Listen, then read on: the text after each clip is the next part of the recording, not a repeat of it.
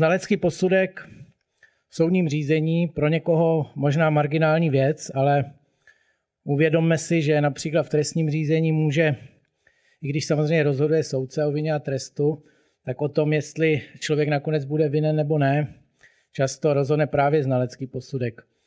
Eh, Česká judikatura nejvyššího soudu se na znalecké posudky dívá ze dvou stran.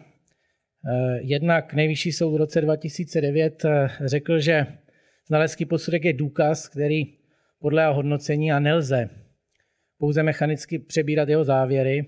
V roce 2016 to všem kontroval tím, když řekl, pokud soud pochybuje o správnosti závěru znalce, nemůže jej nahradit vlastním názorem. Takže je potřeba ke znaleckým posudkům přistupovat jako chytrá horákyně, to znamená oblečená, neoblečená, obutá, neobutá. Kdy se potkáváme se znaleckými posudky v insolvenčních řízeních? Tehdy, kdy je potřeba verifikovat hodnotu majetku, nastavit nabídkovou cenu nebo poměřit eh, míru uspokojení věřitelů v jednotlivých eh, způsobech eh, řešení úpadku. Primárně ten, kdo oceňuje majetek, je insolvenční správce na základě účetnictví dlužníka a svých zkušeností. Znalec přistupuje ve chvíli, kdy to zákon výslovně vyžaduje. To je například tehdy, kdy to žádá věřitelský výbor, pokud je oceňován zajištěný majetek a jsou přihlášeni zajištění věřitele. V případě, že se prodává podnik nebo se jedná o nemovitost v odlužení, nebo způsobem prodeje je veřejná dražba. Zastavím se jenom u takových určitých paradoxních pojmů, které eh, v insolvenčním zákoně najdeme eh, ve spojitosti se znaleckým posudkem. Insolvenční zákon říká znalci, že má majetek ocenit obvyklou cenou. Už neříká, co to obvyklá cena je, ale eh, v zákoně o oceňování majetku, který je hlavním kodexem pro znalce, najdeme definici. Ta říká, že je to taková cena, jako, jakou má obdobný majetek, v obvyklém obchodním styku. Tady už eh, to na první poslech eh, drhne, protože insolvence není obvyklý obchodní styk, eh, tomu se snaží každý vyhnout. Ještě víc to začne drhnout, když se ta definice dotáhne do konce. Zákon o oceňování majetku zakazuje nebo zapovídá zohlednit faktory, kterými jsou mimořádné okolnosti trhu, tíseň, což právě insolvence je. Je to tedy jakýsi paradox, že znalec musí ocenit tímto způsobem. Profesor Smrčka z Veše dochází k závěru, že statistickému závěru, že skutečná cena dosažená v insolvenčních prodejích odpovídá pouze 40% ocenění znalcem. To je ale potvrzení toho, že právě ta obvyklá cena je správná cesta, protože ta má určit tu cenu takovým způsobem, eh, jaké by mohlo být dosaženo za normálního procesu. Insolvence je tísňový prodej, proto té obvyklé eh, ceny nakonec dosaženo není. Dalším, a tím se dostáváme k reorganizačním posudkům a k tomu hlavnímu, na co jsem chtěl, nebo k čemu jsem chtěl učinit poznámku, oceňování podniku. V reorganizaci eh, je základem zachování provozu podniku. Zároveň ale zákon říká, že znalec má podnik ocenit tak, jako by jeho provoz skončil. V prvních letech, kdy znalci měli eh, tyto reorganizační posudky podávat, tak si s tím nevěděli rady. Řešili jsme to i na Institutu oceňování majetku na VŠE, i se znaleckou komorou. Nakonec eh, velmi rychle se dospělo k závěru, že je potřeba vytvořit fikci skončení provozu podniku a ten podnik ocenit, jako by se zastavil a jakou by měl cenu, kdyby se musel rozprodávat po částech, po případě i jako celek.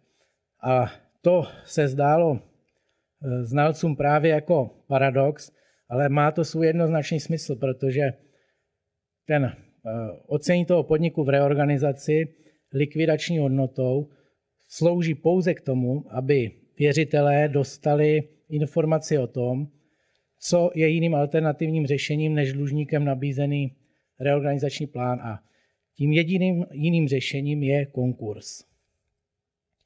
Takže ta cena majetkové podstaty má vlastně znamenat nejnižší možnou jinou variantu.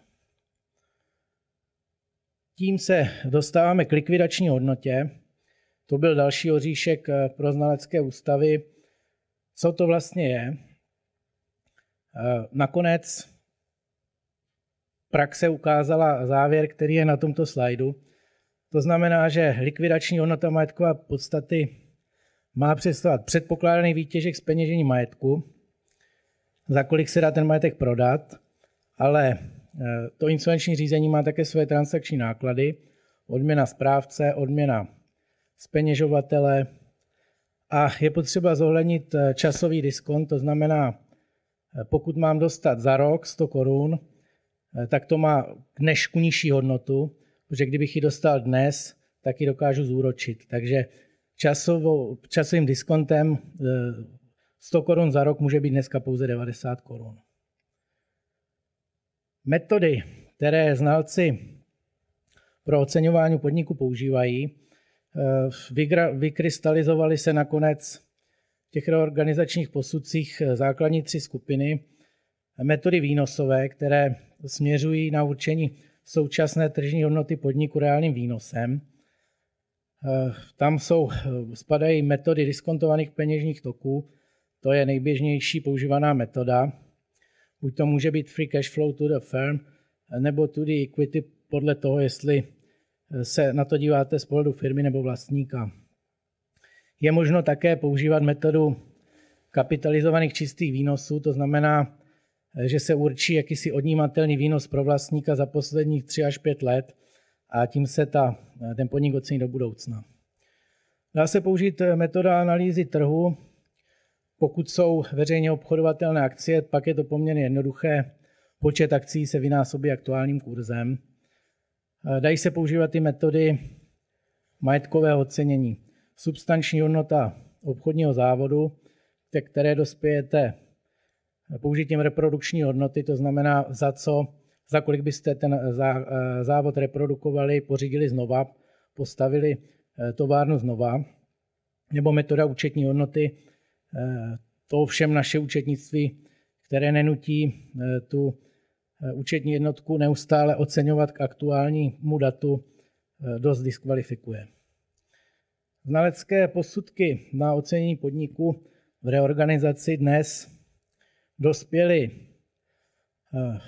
do formy jakého, jakéhosi dvoustupňové hodnoty majetku, což věřitelé dost často překvapí. Je to ale z toho důvodu, že znalci takový úkol dostávají, to znamená jednak, aby určili hodnotu majetkové podstaty a potom, aby určili předpokládané uspokojení pro věřitele. Oni odpovídají tak, že určí tržní hodnotu, hodnotu majetkové podstaty, například nákladovým přístupem, eh, a poté určí hodnotu majetku na úrovni likvidace, čili tu současnou hodnotu výtěžku, ergo likvidační hodnotu, ten posudek potom vypadá tak, že tam jsou dvě hodnoty, například 100 milionů a 80 milionů. A e, na jednáních, e, kdy se hlasuje o posudku a potom předtím, než soud rozhodne o e, ocenění majetkové podstaty, je potřeba zdůraznit, že pro ocenění majetkové podstaty je důležitá ta druhá nižší hodnota, i když se to dost často věřitelům nelíbí. Poslední slide obsahuje adresáty posudku, není, není pouze soud.